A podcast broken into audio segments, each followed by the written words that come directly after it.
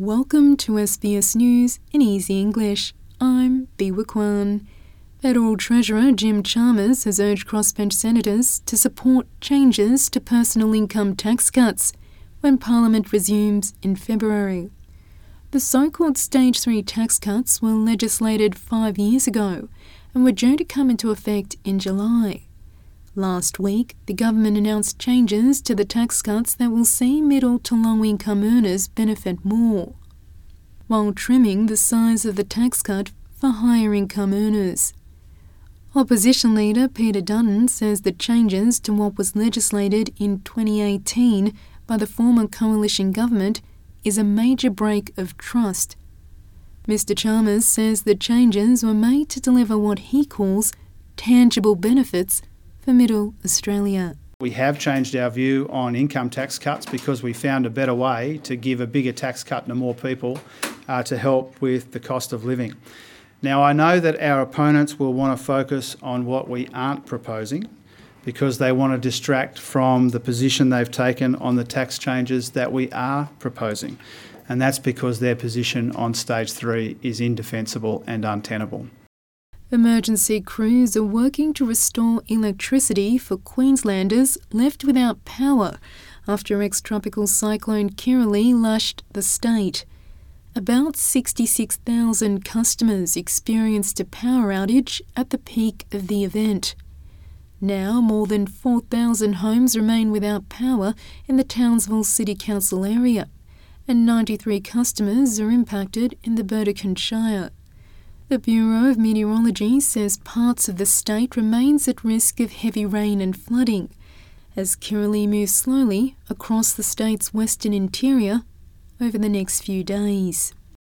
New Zealand has not followed its allies in withholding funding over allegations that some staff from a United Nations agency took part in the Hamas October 7 attack in Israel. The United Nations Relief and Works Agency for Palestine Refugees has fired several employees from its 13,000 strong Gaza workforce and is investigating the claims. The accusations have prompted at least 10 countries, including Australia, the United States, and Canada, to halt funding to the agency.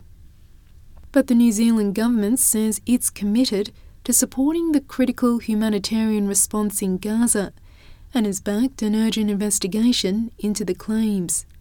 Other countries, such as Norway and Ireland, say they will keep funding the organisation while it's investigated.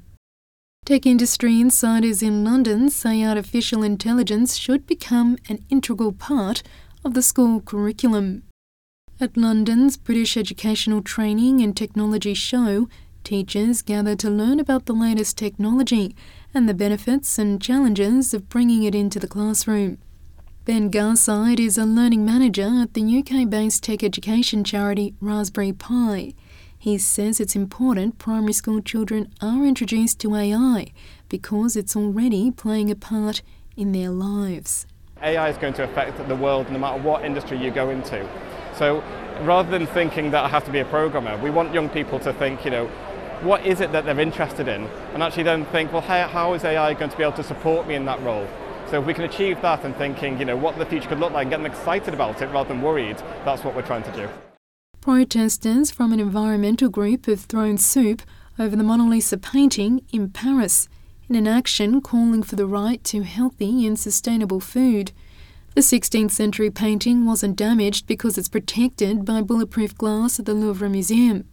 A group called Food Counterattack claimed responsibility. It wants all citizens to be given a $248 food card each month. This visitor at the museum says he disagrees with the action taken by the group. It's disgusting to treat art that's really valuable for the history of humankind that way.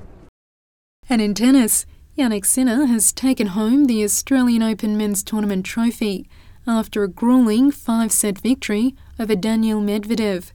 The world number four roared back from two sets down to deny the world number three in an epic final at the Rod Laver Arena in Melbourne. The 22 year old Italian has claimed his first Grand Slam title in a 3 6, 3 6, 6 4, 6 4, 6 3 victory. It comes two days after beating 10 time Australian Open champion Novak Djokovic. Sinner thanked his parents for giving him the support to pursue his tennis career. For the parents to leave the son with 14 years old, it's it's also not easy, and they never put pressure on myself, um, which for me was